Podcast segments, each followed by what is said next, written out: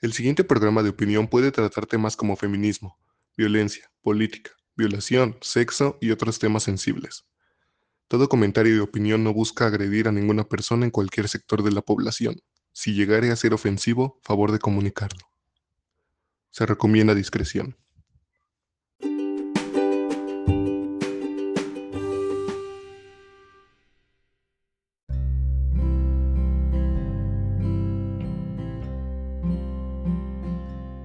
Hola a todos ustedes, me da un gran placer tenerlos aquí nuevamente en esta serie de podcasts Ellas Mandan, una serie de podcasts que entrevistamos a ellas para que nos cuenten su vida, sus percepciones y opinión del feminismo, sean feministas o no. En la opinión del feminismo todas las voces son escuchadas, pero eh, sin embargo, los hombres no tenemos idea de lo que es ser mujer por aquello la opinión masculina acerca del feminismo es un poco ambigua o un poco desechable. Eso es lo que he escuchado muchas veces, pero ¿qué pasa cuando el hombre es víctima de este mismo machismo que afecta a las mujeres? El hombre puede opinar, ¿qué tanto puede opinar y por qué no puede opinar si ese sea el caso? En cuanto a las voces de opinión, muchas personas opinan en diferentes medios. La entrevistada de honor que tenemos hoy es una gran invitada ya que hace también ella un podcast por medio de Spotify. Su programa se llama La Incómoda, donde trata temas incómodos de hablar donde ella nos da como ciertas relevancias, ciertos este, argumentos sustentados y nos va desfragmentando su opinión en su programa. También invita a algunas personas para que retroalimenten estos temas. Ella es Nuridia, tiene casi 30 años, la verdad no sé su edad realmente, y estudió mercadotecnia en publicidad. Así que el día de hoy vamos a hablar con ella, la estrella y creadora de el podcast La Incómoda. Hola Nuri, preséntate por favor.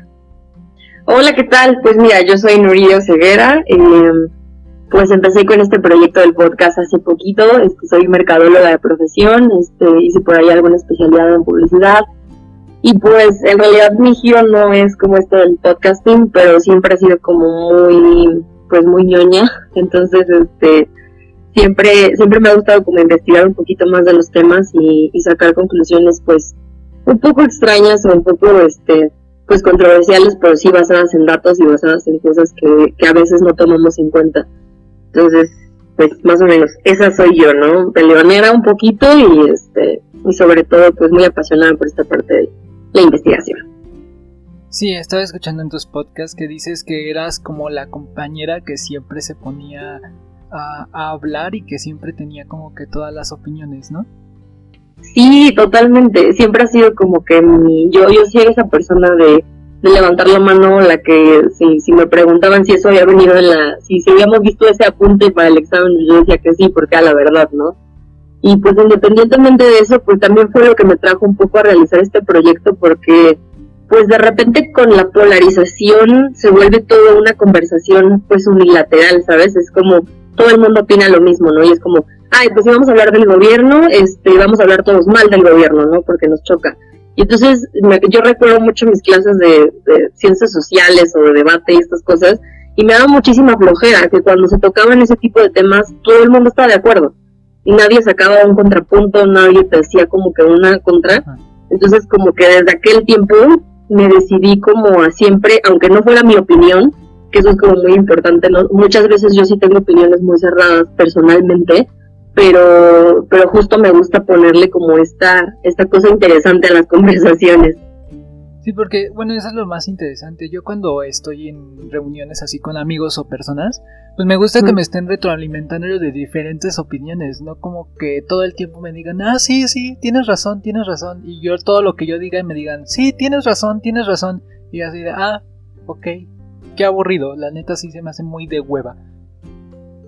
Sí, exacto, y sobre todo pues entender que todos tenemos realidades diferentes y y que en realidad todos tenemos razón, porque todos estamos hablando desde nuestra historia, desde nuestra experiencia, pero eso no quiere decir que el de al lado no tenga razón porque el de al lado tiene otra historia y otra experiencia. Entonces, este, sobre todo en tu podcast, el, el capítulo de Moca a mí me fascinó porque es como justo, ¿no?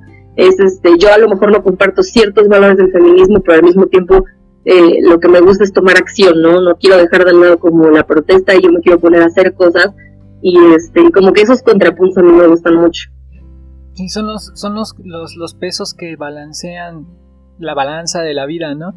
Como, como Moca que ella pues no se opuso a este eh, a este grupo que estaba dañando la escultura y bueno yo, yo la conozco es una amiga de la de la preparatoria y, yo sí estaba así de, no, no inventes, la van a golpear, le, van a hacer algo. Pero pues dentro de esa de la, de la marcha hubo quien la, quien la defendió y quien la protegió porque sabían que también su protesta era válida.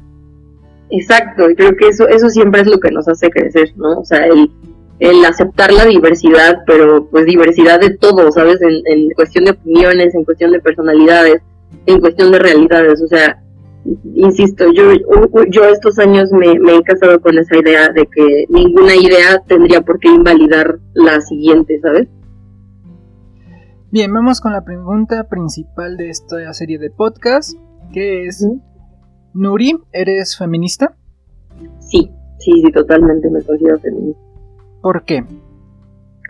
Yo creo que porque creo en la causa. En, realidad yo sí creo mucho mi proceso como feminista ha tenido muchísimos cambios en los últimos años. Es, ha sido muy, muy, híjole, yo, yo creo, al menos hasta el día de hoy, no sé si voy a cambiar de opinión en una semana, pero hasta el día de hoy yo, yo ya concebí el feminismo como un proceso, no necesariamente como una creencia, sino porque pasas por muchas etapas. O sea, como mujer empiezas a reconocer el feminismo y, y tal vez te llega como esta terapia de choque, reconociendo como todas las fallas que ha tenido tu educación, tu crianza, y, y no, no necesariamente fallas, sino como todas las, las aristas que se han ido de otro lado como para beneficiar a este sistema que es el patriarcado.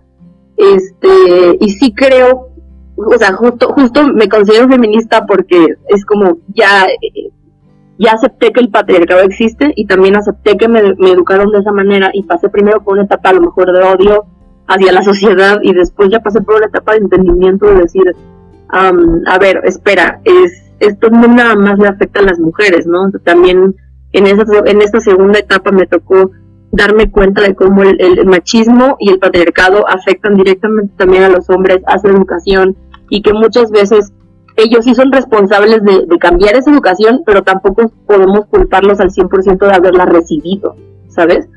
Entonces como que me, me, me abrí mucho a estas dos corrientes, ¿no? O sea, igual si todos empezamos de alguna forma por un feminismo radical, después cuando ya entras en la teoría te das cuenta que hay corrientes dentro del feminismo, está la liberal, está la radical, y tú ya te puedes quedar, se vuelve un poco, este, a lo mejor voy a entrar en polémica, pero sí se vuelve un poco como la religión, es, es un tema de interpretación, de, de que cada quien em, toma las partes que necesita para su vida o las partes que más le quedan. Entonces, yo sí entiendo al feminismo radical, no necesariamente puedo ser tan partidaria, pero entiendo perfectamente de dónde viene el enojo, porque en algún momento de mi vida estuve muy enojada.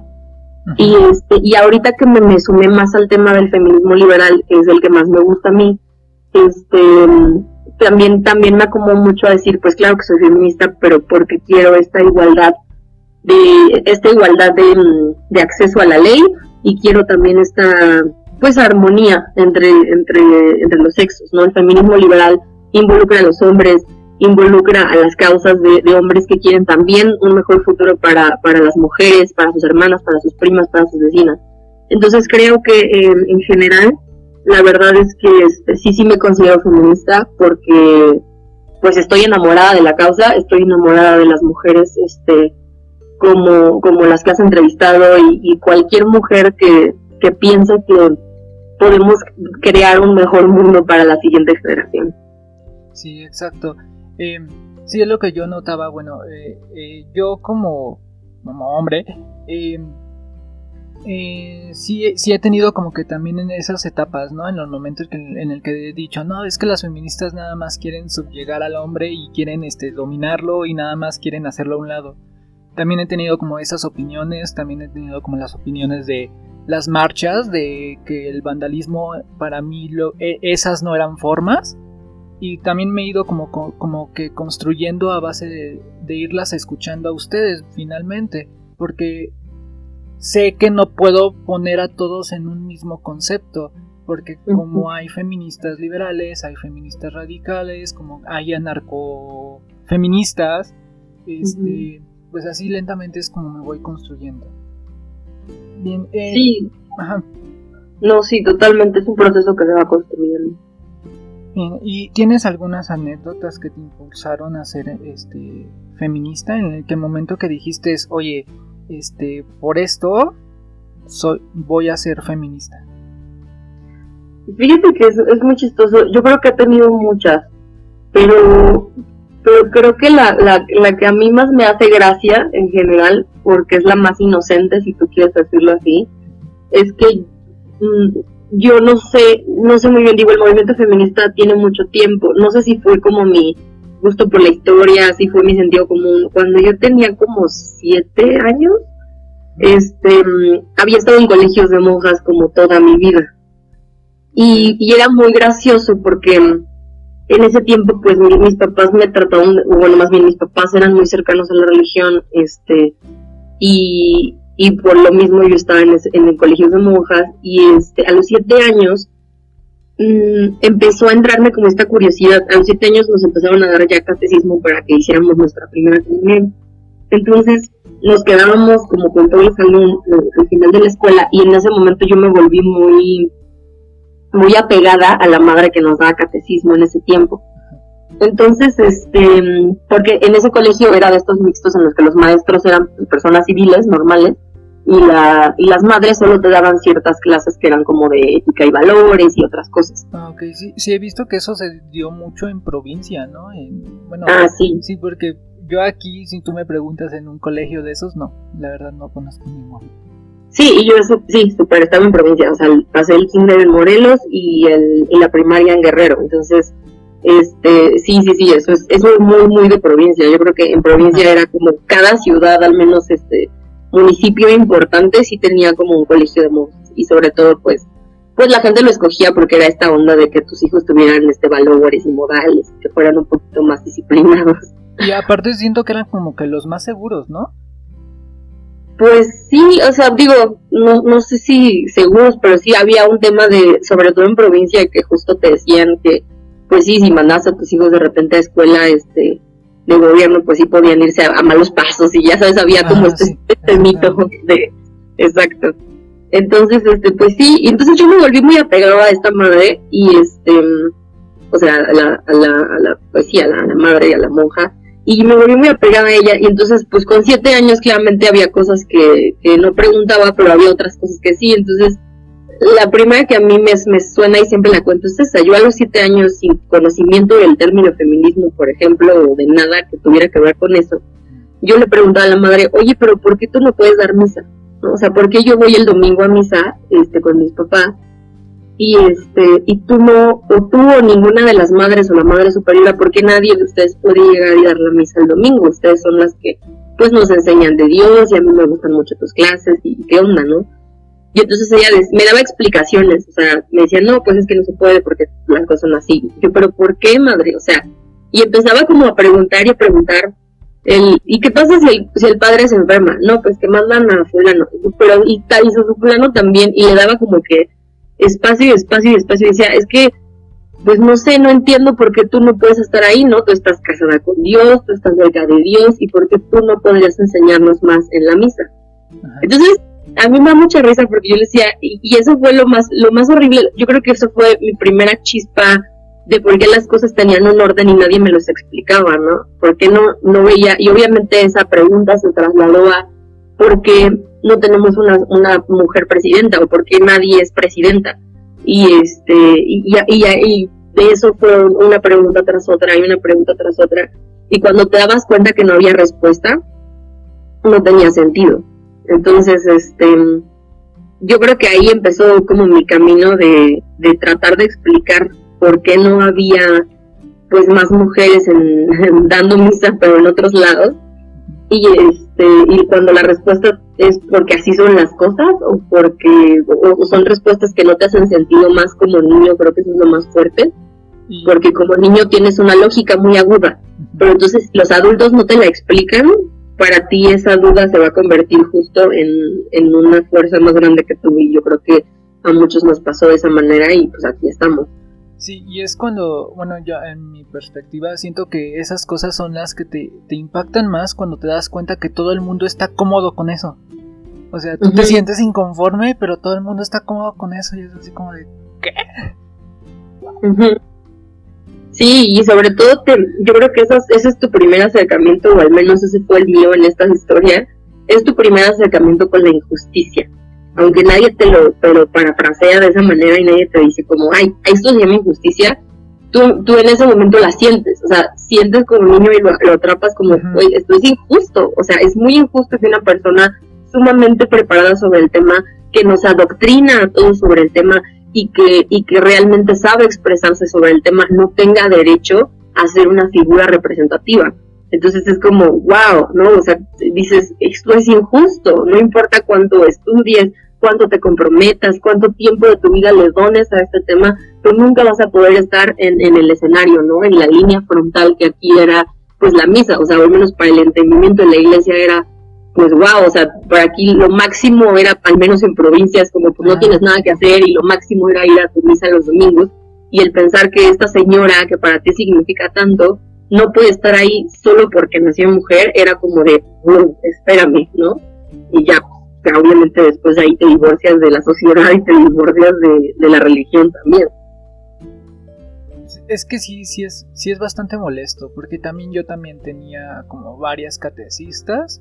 Aquí también me llevaban bueno al catecismo a, la iglesia, no, no iba a en la escuela, sino tenía que aparte de la escuela irme a la iglesia en el catecismo y también las, las catequistas nos alguna vez nos llegaron a explicar cuál sería el caso en el que ellas pudieran dar misa o dar los santos óleos o cosas así.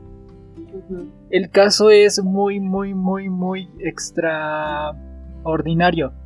Exacto. Es muy, muy, muy extraordinario. O sea, prácticamente tiene que estar muerto hasta el último de los monaguillos para que ellas puedan ir a hacer este esa labor. Exacto, sí, ¿qué, onda? Em, tú como eh, líder de tu podcast y escuchas diferentes opiniones, yo he escuchado en diversos momentos que los hombres no tienen opinión en el feminismo. Mm, híjole, esa, esa es buena, ¿eh?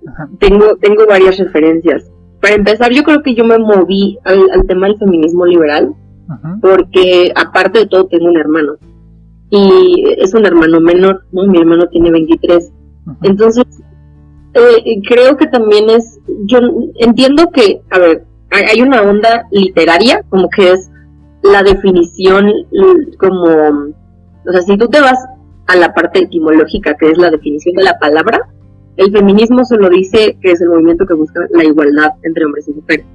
Entonces, entiendo que hay muchas feministas que por, que por concepto mm, dicen que un hombre no puede ser feminista. Pero la realidad es que si te vas a la RAE, pues sí pueden, porque pues es un hombre que busca la igualdad en los dos sexos, ¿no? De la igualdad de los dos géneros.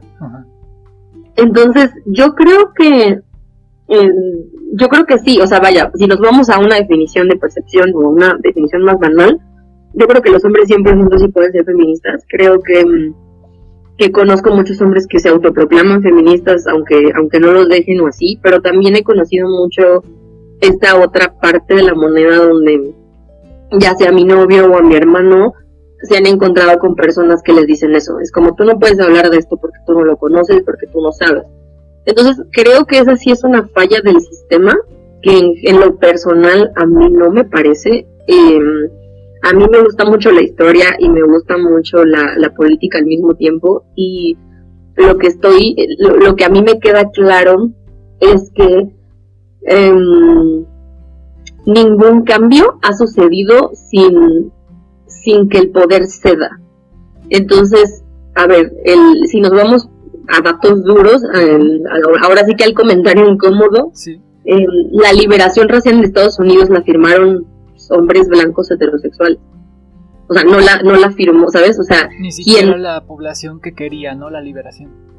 Exactamente. O sea, al final este movimiento tiene que tener a, a, la persona que está encargada de otorgar el poder, la tiene que tener de aliado, no de enemigo porque, porque entonces se vuelve esta polarización en la que ahorita estamos viviendo y es la, forma más fácil de derrocar al patriarcado es, es educar a los hombres.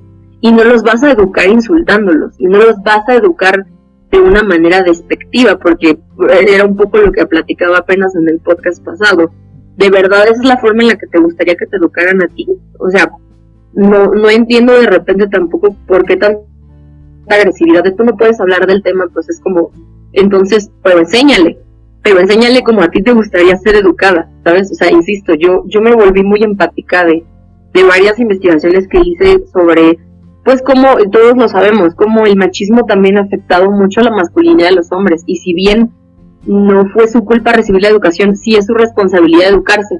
Pero entonces ahí yo voltearía la conversación a decir, si nosotras que conocemos el problema de raíz porque lo vivimos, no somos la que se lo explicamos a los hombres, cómo queremos que lo entiendan.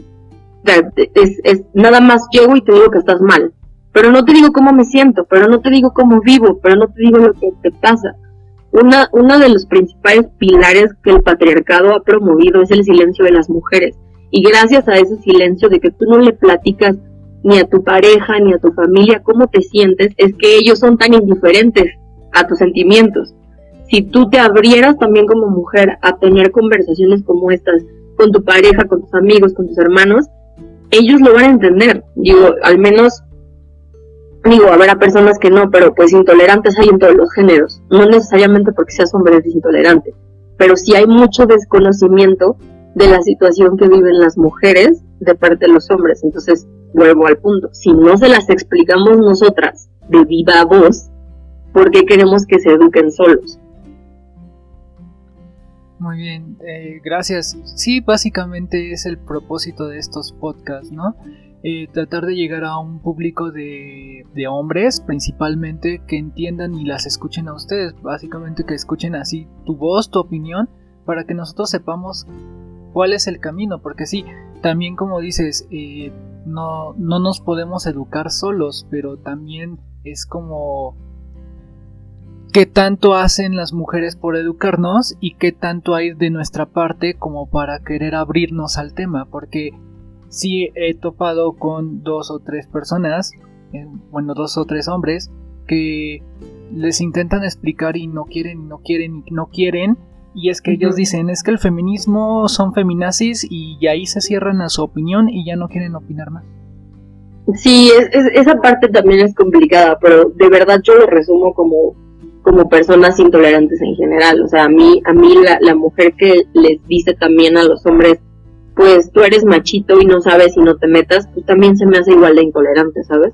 Porque no, no genera diálogo. O sea, mi, mi podcast y mi, mi, ahora sí que mi posición en este momento es, no vamos a llegar a ningún lado en ningún tema, o sea, ni en política, ni en religión, ni en feminismo, ni en nada, si no generamos diálogo pero, pero diálogo sano, ¿sabes? Porque si al final es, que la, postura más fácil es justo no involucrarse con el otro, pero pues al final somos una comunidad, somos, ¿sabes? O sea, yo, yo lo he visto en, en diferentes como, como universos, ¿no? Como al final, al final también era algo que platicaba, esta, esta anécdota es interesante porque también uno tiene que, tener, como en marketing, al menos yo tengo esta onda, yo, yo estoy en marketing, entonces tengo mucho esta onda de hablarle a la gente como, como ella es, ¿no? O sea, hablarle a cada persona de la manera en la que le puedes llegar.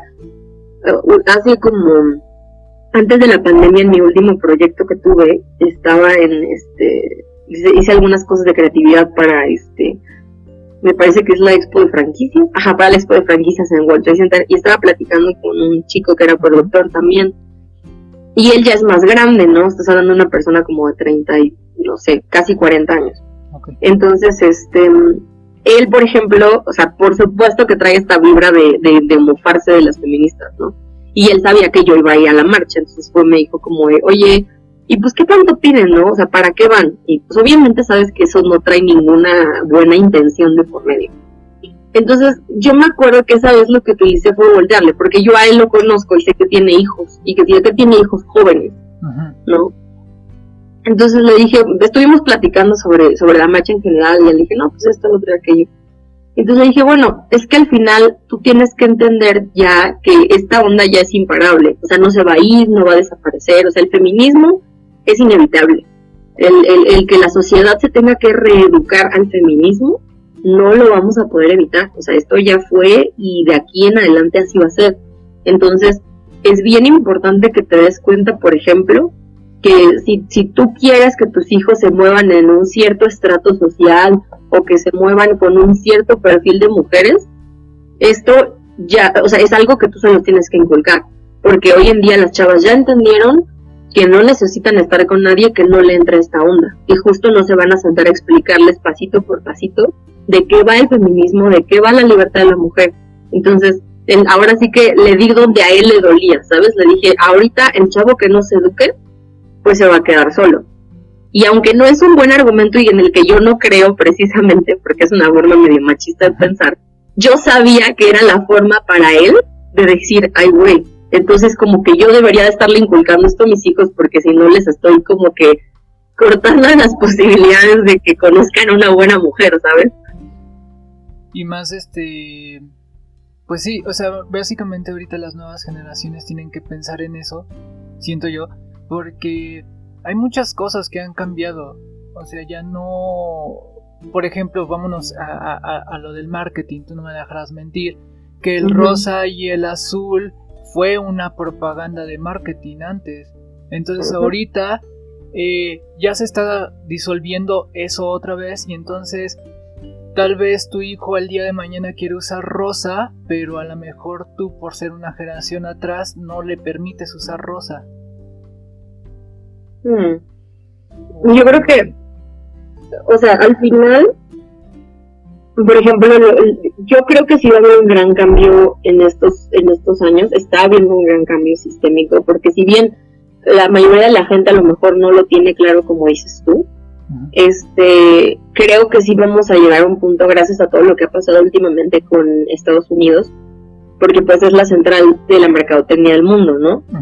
Entonces, las reglas que se están haciendo ahí, se están reformulando las reglas en este momento de todas las marcas, al menos de las marcas globales, y este y se está haciendo una reformulación de cómo hablar sin estereotipos, de cómo hablar sin prejuicios. Entonces, creo que ahí vamos a ver un cambio súper interesante en los medios. Y yo siempre he dicho que, o sea, no está mal que todos tratemos de hacer nuestros cambios, está perfecto y todos deberíamos hacer nuestros microcambios en nuestras vidas, pero lo que impacta es un golpe al sistema.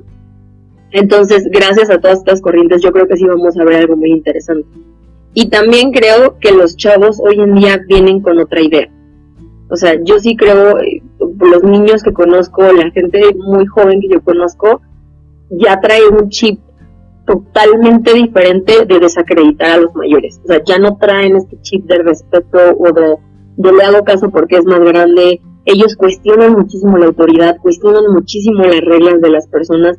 No sé si eso sea bueno o malo, pero al menos, pero al menos en este tema de prejuicios, creo que ha sido muy positivo. O sea, los niños hoy en día ya no tienen esa, esa idea gracias al internet y gracias a las influencias que, llegan a tener pues ya traen una onda de que cada quien haga lo que quiera y incluso yo tengo sobrinos que ni siquiera ya llegan al punto de que ni siquiera se identifican como algo o que aunque callan a sus mamás o a sus papás en las cenas diciendo como de ¿por qué te interesa tanto con etiquetas? ¿Eso qué? O sea, ¿no? O sea, creo que sí retan mucho al, al sistema en ese sentido. Entonces, creo que por esa parte lo hemos hecho muy bien. O sea, estos últimos años, ya sin desviarme del tema, yo he visto unos frutos unos frutos del movimiento feminista los he visto brutales en las niñas. O sea, tengo una prima de 16 años que, que levantó, ella y su grupo de amigas levantaron una acusación formal contra un maestro y lo hicieron de forma mediática. O sea, invitaron al periódico local, hicieron como todo un revuelo que yo a los 16 años jamás hubiera soñado hacer. O sea, que, que incluso platicando con amigas de mi edad, hemos debatido mucho como, güey, lo teníamos tan normalizado que nosotras siempre vimos esas situaciones y nunca hicimos nada, ¿no? Entonces, creo que sí, el, contexto ya es muy diferente porque tus papás te duran, pues, no, digo que te duren vivos, sino que la opinión pesada de tus papás te dura cinco minutos. Y en este mundo ya los niños están con otra onda. Sí, más porque en esas situaciones, bueno, eh, como nosotros como niños, cuando nos pasaban esas situaciones, como dices, de, no sé, de algún maestro acosando a alguna alumna, pues era que si querían acusarlo con la directora o con sus papás, era de no, ¿por qué? ¿Por qué acusas a tu maestro así? Respeta a tu maestro, es una figura de autoridad. Y ahí se quedaba. ¿no? Incluso, no sé, como mujer, yo lo hablé, te digo, lo debatí con varias de mis amigas y era horrible porque hoy lo piensas y dices, güey, qué tan mal educadas estábamos que incluso de gracias a ese tipo de cosas era como tu crítica hacia la mujer, ¿no? La atacabas a ella, como de, pues que también es bien gustona, o le gusta, o este, esta connotación siempre como culpándola a ella que que hoy a mí cada vez que yo conozco a alguien que, que sufrió de violencia y que no quiere, no quiere justo denunciar o, acusar justo por miedo a sentirse culpable, ¿sabes? Ella misma, digo, pues claro, o sea, estamos en un hoyo horrible que, empezamos a acabar hace muchos años, al menos nosotras, ¿no? Entonces sí, la verdad es que, que, que yo digo, güey, de, de verdad que no importa si estás a favor o en contra de este movimiento, uno, porque ya es inevitable, y dos, porque cada vez que me entero de una historia nueva, de cosas que salieron a la luz, me da mucho gusto pensar que ha sido por el empoderamiento del feminismo en general. Sí, debido a todos estos movimientos y todas estas denuncias que han salido, como eh, el movimiento Me Too y todas, todas las clases de denuncias que se han venido dando de mujeres que son violentadas, violadas y asesinadas, pues obviamente empiezan como que todo este coraje y toda esta furia en las marchas, que son las feministas radicales o las nuevas este, anarcofeministas. No sabía que existían, hace unos días me las explicaron. Eh, ¿Son necesarias en el movimiento? Yo creo que sí. Yo eh, escuché tus otros podcasts y entiendo mucho la mm, entiendo mucho la, la inconformidad de que existan. Yo tampoco en lo personal, y es lo que te decía, divido mucho mis, mis decisiones, pero en lo personal, pues claro que no me gustaría que las cosas tuvieran que ser así, pero la realidad también es, para mí al menos, que aunque yo no esté de acuerdo, yo no esté participando en ese tipo de cosas, sí creo que son necesarias, porque también creo que en México venimos arrastrando este problema desde hace muchos años. Y, y, vamos a ser súper realistas, y sí creo mucho en que cuando yo era niña estaban las muertas de Juárez y esto se volvió de una ciudad a un país que es feminicida. Entonces, desde, la, desde las muertes de Juárez hasta el día de hoy, en, el año en el que se provocan más destrozos en el gobierno, es el año en el que se activan alertas de género en, los estados. Y, creo que tenemos que tomar en cuenta los resultados. Esto es como una empresa hemos, hemos luchado por las vías pacíficas durante muchos años y no han funcionado. Y lamentablemente, por el tipo de gobierno que hemos decidido tener, estamos en un punto donde solo están reaccionando con violencia. ¿Es, es horrible? Sí. Eh, ¿Quisiéramos que fuera de otra manera? Sí. Pero los resultados ahí están el, el, el, hecho se hizo, ¿sabes? O sea, sí se intentó de buena manera, sí se intentó por la vía legal y lo único que se encontraron fue, fue con indiferencia y con dejar este problema crecer, crecer y crecer. Entonces, en este momento tenemos este tenemos una situación en la que ahí salen todos estos movimientos anarcofeministas, crece la violencia pues pública para demostrar las cosas de una manera pues sí ilegal hasta si quieres pero pues esta sí arroja resultados, entonces ¿qué haces? ¿Cómo evitaríamos que fuera ilegal? Yo creo que la única decisión, la única oportunidad que tenemos ahorita es mm, reconfigurar la idea que tenemos del gobierno. Es, tenemos de verdad que pensar un poquito con la cabeza del gobierno que queremos tener vienen elecciones intermedias, vienen, viene el futuro, porque pues si algo hemos visto es que hay, algo, hay algo bien importante que tenemos que tomar en cuenta y es que dicen, no, es que no es el gobierno, es la gente, pero el gobierno crea un precedente y crea un cambio de verdad, ¿sabes? O sea, yo, platicaba con gente que, que sabe más de historia internacional y me decían, ¿tú crees que en Canadá no hay opositores ante el movimiento LGBT, ante el feminismo, ante muchas cosas? Sí lo hay, pero el gobierno marca un precedente de aquí se hace lo que yo digo. Y mientras haya una cobertura legal, mientras haya protección política en las leyes, no hay, no hay forma de que alguien pase encima de un movimiento. El problema es que en México no tenemos esa protección sistémica para nada, ni para el feminismo, ni para el LGBT, ni para nada. O sea, no tenemos un gobierno que agarre y diga, a mí no me importa que tú estés en contra, yo voy a proteger a las mujeres porque las están matando. Entonces, como no tenemos eso, pues entonces caemos en autogobiernos. Y los autogobiernos alrededor del mundo y de la historia nunca han sido pacíficos. Sí, este, me, me, me repunta mucho lo, lo que dices con el gobierno de Canadá, porque sí, a lo mejor allá en Canadá tienen todas estas leyes que ya silenciaron a todos esos grupos. Y también se pudo ver en Estados Unidos cómo durante el gobierno de Obama todos estos este, conservadores se mantuvieron en silencio y con la llegada de Trump él reavivó la voz de todos ellos y reavivió, reavivó todo su su racismo hacia los mexicanos. Entonces vendría siendo creo que lo mismo en el gobierno mexicano, pero el gobierno mexicano ahorita se está centrando en dividir pobres y ricos. Sí, y, incluso a dividir dentro del tema del feminismo, a, hacer una, a poner una sábana y querer tapar el sol con la sábana y, y, y claro que es lo que te digo, el problema es que esa esa indiferencia hacia, hacia el dolor, hacia la crisis que estamos viviendo en cuestiones de feminismo, esa indiferencia es la que causa la violencia. Si el gobierno tomara una postura de apoyo, de, de, este, de protección, de, de, saben que vamos a activar alertas de género en, en menor escala, vamos a tomar acciones y presentar una propuesta, creo que la violencia podría ir en decrecimiento. El problema es que, pues, mientras el gobierno siga siendo indiferente a, estas causas, pues estas causas se van a volver más y más violentas. Al final e, e, eso es lo que pasa. ¿Por qué? Pues porque, la, porque también el problema cada vez se vuelve más y más violento. Ok. Como siempre en estos temas también las mujeres pues se abren paso, ¿no? Como están las que reaccionan en forma violenta a la, a la ignorancia del gobierno eh, ¿hay manera de reaccionar de manera pacífica?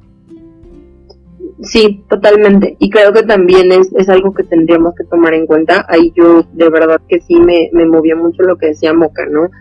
Es, eh, hay, hay que tomar acciones, y acciones legales, y acciones de presión social, y acciones de... Yo creo que sí, sí es tiempo de, de empezar a tomar un poquito de disrupción, a ver tenemos en, en Monterrey casos de, de, personas que demandan al gobierno, tenemos casos de personas que demandan gobernantes. Entonces creo que sí tendríamos nosotros como ciudadanía de empujar un poquito más a la acción social legal, porque ahí no se necesita un cúmulo de millones de personas. Se necesita a lo mejor una decena para levantar una averiguación, para levantar una queja, para hablar con, con derechos humanos. O sea, creo que al movimiento feminista también le falta muchísimo movimiento legal y era un poco lo que decía en la pregunta anterior. Nos falta ser amigos del gobierno y no me refiero al gobierno del presidente, ¿sabes? Nos falta ser amigos del amigos en el sistema. O sea, gente gente que esté dentro del sistema y que ayude a proteger estas causas.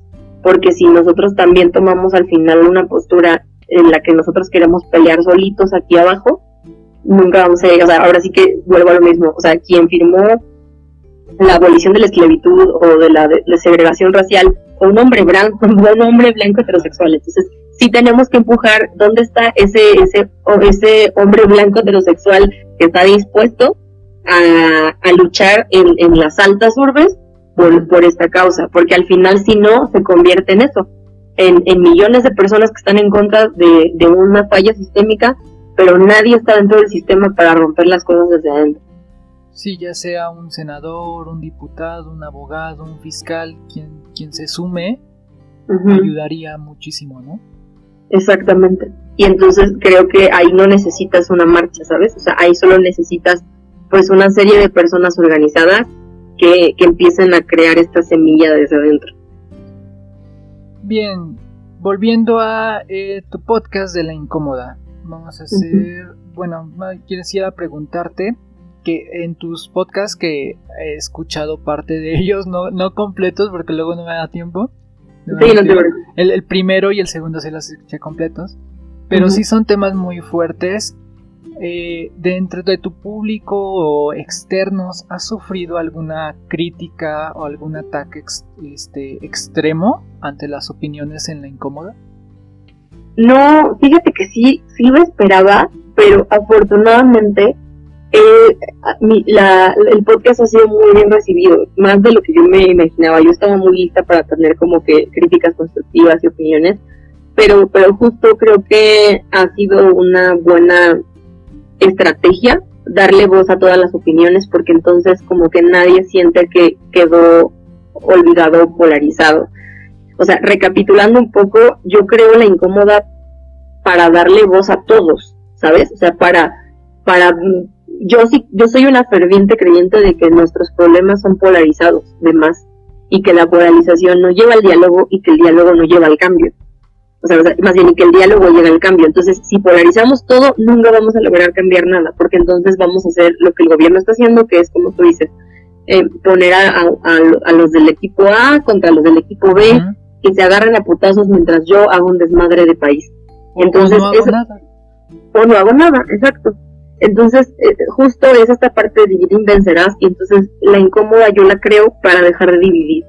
O sea, yo, yo creo la incómoda para darle cabida a las dos voces y decir, ¿sabes qué? Ah, déjate pelear con B porque los dos, los dos tienen una causa en común que es chingar al sistema. Entonces no olvides que tú tienes que hacer equipo con B porque al final el enemigo termina siendo el sistema en todos los sentidos, ¿sabes? Entonces justo eh, selecciono esta serie de temas que para mí son cruciales para eliminar la polarización, porque hay, hay en la polarización, la polarización se basa en la ignorancia, para mi punto de vista. Si tú estás polarizado es porque ignoras, es porque eres ignorante en, en, en, lo que le pasa al otro. La, la, polarización es no tener empatía, porque, a ver, tanto, tanto las abortistas como los pro vida aman a sus familias, y esa es la parte que no te dice la polarización. La polarización no te dice que los dos por igual quieren el mejor futuro del país, cada quien con sus medios, cada quien con sus propuestas. Pero entonces tienen que tener un punto en común en el que puedan ellos seguir avanzando o temas o agendas en común. Todos tenemos agendas en común. Entonces, creo que más bien en lugar de ataque se han recibido muchos comentarios sorpresivos de felicitaciones de repente, por ejemplo, en el tema de cuando hablamos de inclusión en el LGBT, yo les dije, güey, es que ya, ya, ya basta con las banderitas. O sea, ahí sí me, me apliqué la que decía Moca, o sea, acciones. O sea, a mí me vale, me, de verdad, me tiene que valer tres pepinos que, mi, que Starbucks salga su bandera multicolor en el mes del orgullo. Yo quiero que cambie sus políticas. Yo quiero que haga este reclutamientos a ciegas para que me garantice que no hay discriminación en sus procesos de contratación y que se mueva una, una inclusión y una igualdad, pero sistémica, no nada más de marketing. Y lo mismo, ¿no? En, en tauromaquia, cuando hablamos de las corridas de todos, que ese es un tema que a mí me encanta en ese tema porque es, es polarizado, pero es de los más polarizados de México. Y entonces cuando a ti te dicen la verdad y cuando te dicen que cuando te dan la estadística de la carne que te comes y de la carne que crían los ganaderos para la tauromaquia, te das cuenta que la tauromaquia es la única industria que es de ganadería sustentable, la menos la única industria multimillonaria de ganadería sustentable. Que la muerte es horrible, sí, a mí no me gusta, no, no tampoco. Pero es una verdad que tiene que ser dicha. Entonces, tú crees que por estar en contra de las corridas de toros eres ecologista y la realidad es que no lo eres. Eres ecologista si eres vegetariano. Pero estar en contra de las corridas de toros se convierte en esta bandera de miren, no soy políticamente correcto cuando no es así. Entonces, gracias a eso he, escuchado, o sea, me llegan, me llegan, me llegan comentarios, pero como de, oye, gracias por el otro que no tenía, o de repente es como, gracias por darle voz a, estas personas, ¿no? O sea, gracias por darle voz a las otras.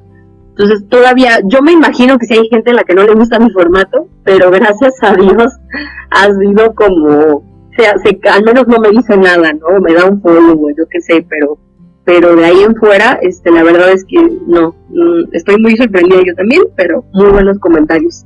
Eso está muy bien, porque sí, eh, de repente nos hemos estado encontrando en estos años, en estos últimos años, en el que es una pelea constante de un estira y jala de en el que yo tengo la razón y yo tengo la razón y sácame de ahí y jamás me vas a hacer, eh, a hacer pensar lo contrario y nadie se pone a buscar un punto medio, ¿no?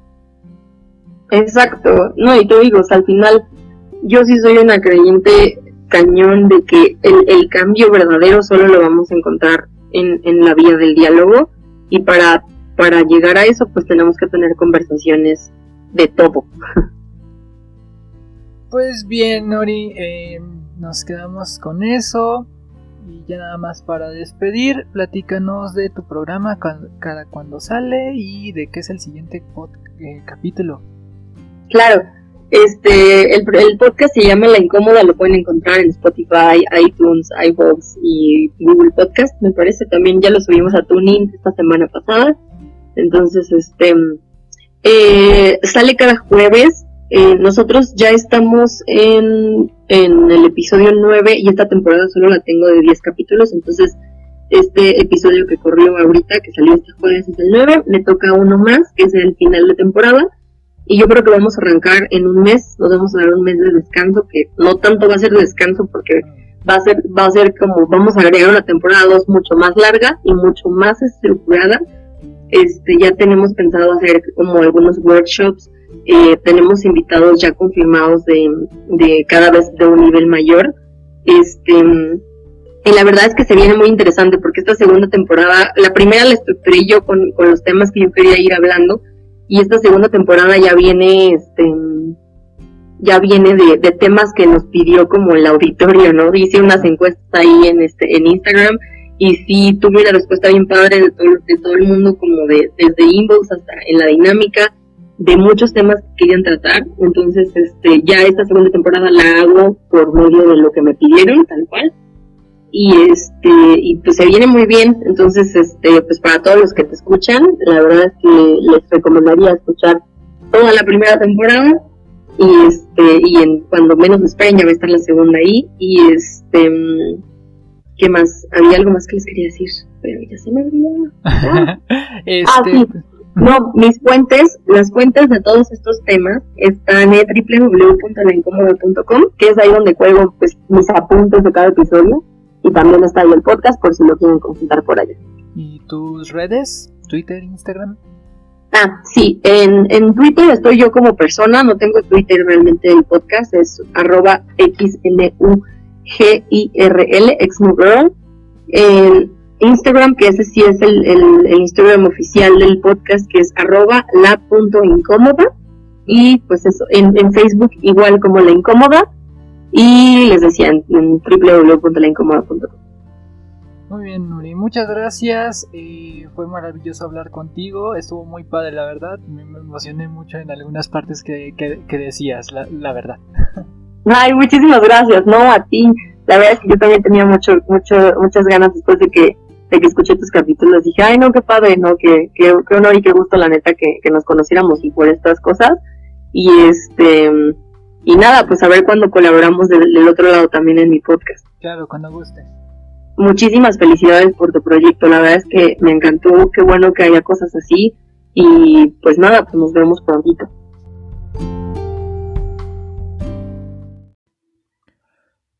Muy bien, Nuri, muchas gracias por esa entrevista y recuerden, nosotros nos vemos el siguiente lunes. Les ha hablado Artuseiro. Hasta la próxima.